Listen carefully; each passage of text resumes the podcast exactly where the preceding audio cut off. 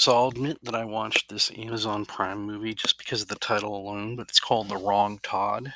And it's an independently produced multiverse film before Marvel, before all the rest of these guys got into this from 2018. It's an independent film um, that's actually, you know, as a sci fi concept, does really well. I don't want to spoil it, really, quite honestly, but the gist of it is just that there is a character named Todd who's kind of a loser in one universe and not a loser in another.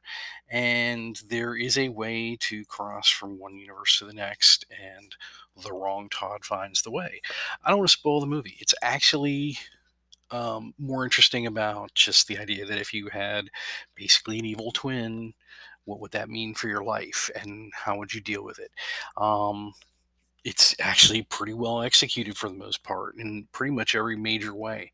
Uh, most of the choices made are pretty good. I like the fact that it doesn't do a lot to explain how or why it's possible, and it has a lot of fun with that. And it also has fun with the fact that not only is the evil good character um, the only one who has differences, but there's changes in the other characters of these universes and why they're different becomes part of the story.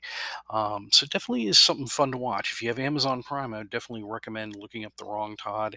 And if you have an hour and a half of time, it's not a waste of time because it's an interesting multiverse movie that predates a lot of the stuff that's coming down the pike by about five years.